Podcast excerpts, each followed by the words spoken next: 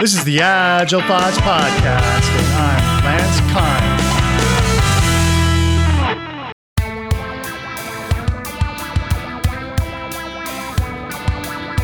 I'm Chris Barton. You can find me through my work email. It's chris.barton at leadingagile.com. I don't have Twitter. I'm not even going to get into what's going on with that right now. This is a continuing episode of a series with Chris Barton about agile software development at Sony PlayStation. They're expecting to make a lot of money with this for all parties intended. Marvel's involved and Sony's involved. What was the life cycle for this type of work look like? Like what is the time frame? How long did this take to get put in place and then actually start producing? Yeah. So start to finish, four years. And I think the easiest way to break it down, video games to this scale, they're, they're called AAA titles. Like they're the biggest, they're the, they require the most effort. It's taking everything that you would need to make a movie and everything you need to make a video game and then interweaving that together. So there's concept, there's let's talk about this, let's talk about that. We want the stories to have this character development. There's going to be a typical storyline where there's a protagonist and an antagonist. There's a love interest.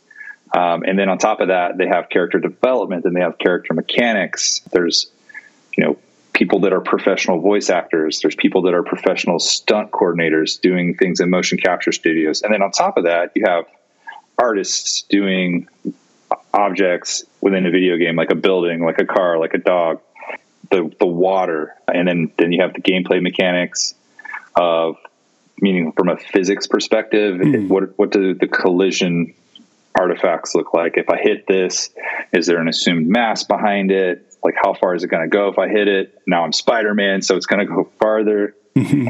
Um, all that gets in there. And then, of course, it's QA, right? There's always a really, really crappy version that's, quote, playable hmm. that won't crash as soon as you boot it up. And then there's a massive group of people that play the game over and over and over and try to find every single bug you could imagine, like from characters falling through seams, collision mechanics not being accurate across maps, maps loading, like when you know when you're a character you turn around those things are rendering. You're not just typically in the environment. It would it would crash a PlayStation if all objects were live all the time. Hmm. Yeah, yeah. So for a uh, a play tester, is that like half of the four years, or is that three quarters of the four years? I think. I'm trying to think back. Every game's different. Spider Man was four years. I I know QA had it for over a year, so okay. I don't know if it was two years, but it sits in QA because it goes back and forth. Yeah they find bugs and then there's a there's a producer there's multiple producers and sometimes it's by character sometimes it's by area of the map it mm-hmm. depends on how they decide to slice it every studio does it differently um, and then the producer can go this bug needs to be fixed or we recognize this is a bug we can fix it with a patch later because it's pri- it's lower priority or we're just going to accept this as a bug that we're okay with being in the system indefinitely because like hmm. the chances of somebody doing this specific thing mm-hmm. is almost zero. Nice. All right. So yeah, okay. So when the work arrives at your door, is the creative part pretty much set in stone, or do new things come up and they say, "Hey, let's add this new character, new situation, new scene, whatever"? Yeah, my role is actually like for all of the creative roles that go into video games. I think mine was probably if you had to stack rank boring, it's somewhere in the top five. so I, I, did tools. I was like at this time I was a tools analyst, and then like had some like light agile um, responsibilities. So we were responsible for the ALM, and most studios used Jira to oh, wow. essentially track their bug and story and feature workflows. And some were very simple, some were very complex. Meaning, if you moved a bug from one state to the next, there was transitions. And depending on who transitioned it to who it triggered n number of things. So some there was a high degree of complexity because again thousands of people are involved and you want to notify the right people when things get moved. Um, another thing that we were in charge of among, that i think some people might be familiar with is we essentially had the TechExcel suite.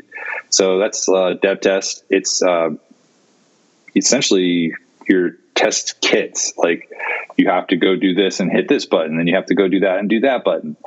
And so it's a test suite of function, and there's all kinds of stuff. There's functionality, there's localization, which is if I am in this area, is it playing the right language? Are the right subtitles coming up? You're describing a manual test script in the Excel document, I think, is what you're you're hitting here. So some of it's manual, and then you potentially can make those things um, automated. We actually had a small team that was working on that um, for Days Gone, which was another title by Bend Studios, um, where this guy had essentially written tons of script to where he would it would it, I wouldn't call it AI, but he would have a pattern for the main character to run through a map and do a certain sequence and test for collision. And then there would be an error log would record when it wasn't within parameters or within specifications. So he could basically go do something else while something that a QA tester used to do is automatically happening. And then he could come in, look at the logs, and make adjustments. I, I think that they were actually using Unreal Engine at the time for uh, Days Gone. So just making tweaks to the, the physics on the Unreal Engine.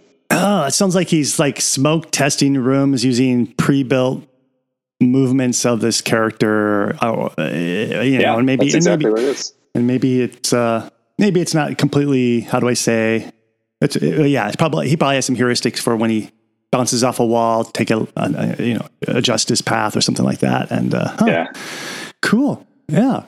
So I'll give you an example of that. A really com- maybe not common, but a really funny bug that he found through that program that he wrote was when the main character came in contact with a mountain lion in this game. If the main character hit the mountain lion, it would fly off the screen every single time. So like there was something with the weighting of and I guess like if you call it the hit box, like when you hit something, where does it do damage? Hmm. Was way way off for that specific uh, object. So he found that really major bug with his program. Oh, it could have been an Easter egg. You know, if you hit the lion between the eyes, boom, just explodes off the map. Yeah. Let's see. So, uh, yeah, agile techniques. You mentioned a little bit about agile techniques. Tell me about that. Like, what would you say is agile about game studios nowadays? Yeah. Um, so, everything. I mean, I would say Sony has the perfect blend of what should work in a project format, what should work in an agile software development, um, what's the right amount of time and money to spend on an innovation space, like letting people be creative, let them, them have new ideas, let them test new video games. I really, I think they have it dialed in, I, and I think the results speak for themselves. Um, drilling back to the agile part of it, though, we would always meet with studios at the beginning of projects and a game, uh, technically a video game is a project. From an agile perspective, uh, sometimes we would meet with studios. Well, we would always meet with studios at the beginning of their project and introducing workflows for Jira, and then going over test suite or DevTest. We would meet with them, and they go, "Hey, like, what are other studios doing?"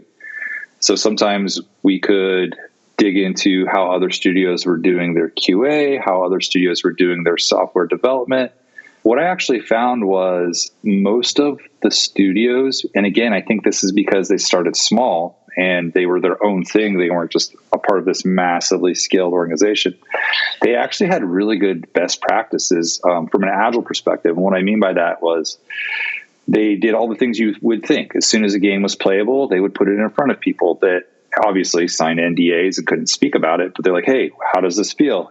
And even to that, before we get there, almost every single person involved in video games is a customer. Like they love what they do. They love playing the video games. They love being a part of it. So of course they're playing it. They're testing it. Does this feel right? They're having conversations. When you look at the code of gaming, it's highly complex. And the only way that you can be successful with that level of complexity is having really clean code.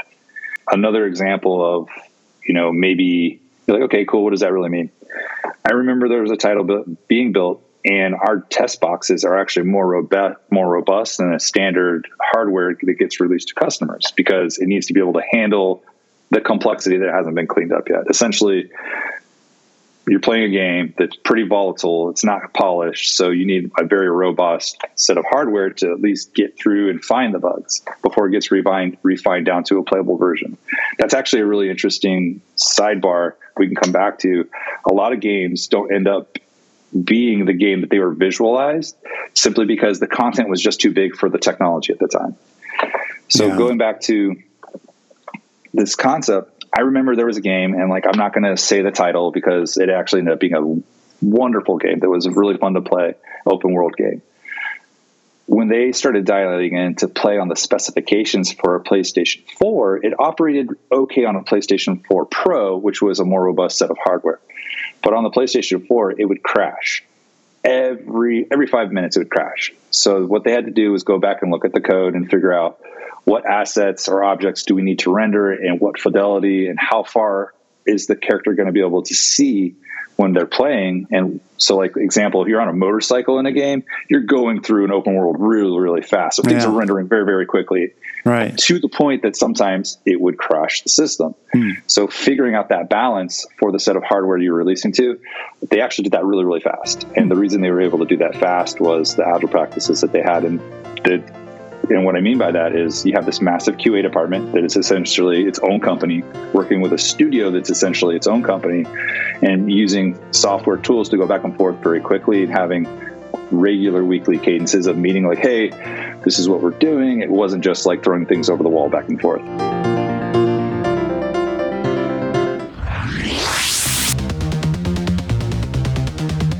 Ace is an agile consultant who shares space with a coffee shop in order to save on the rent.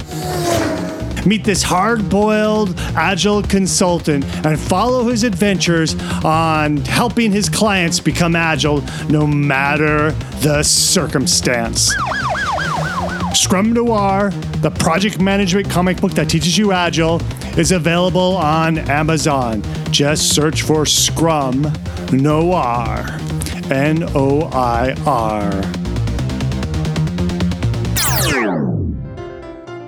If you want to learn more about how games are made, check out our show notes. We have in there a link to a documentary about how God of War was created. Where are show notes? Show notes show up right in your podcast player. You just open up your podcast player and you will see the information that comes with this episode. And it's not there for your convenience. If you don't have a podcast player and you downloaded this MP3 from the website, go back to the website and you will see the show notes there. If you're like my friend Festin and you missed the first episode of the series, the series started in episode 215. To go to the show archive to find it, search for Agile Thoughts PlayStation. Next episode, more Chris Barton for the Agilists who are listening, it's interesting that you're you have a situation where QA is separate from the team, and but you're having tight feedback loops to mitigate some of the problems that come with being separate from the team.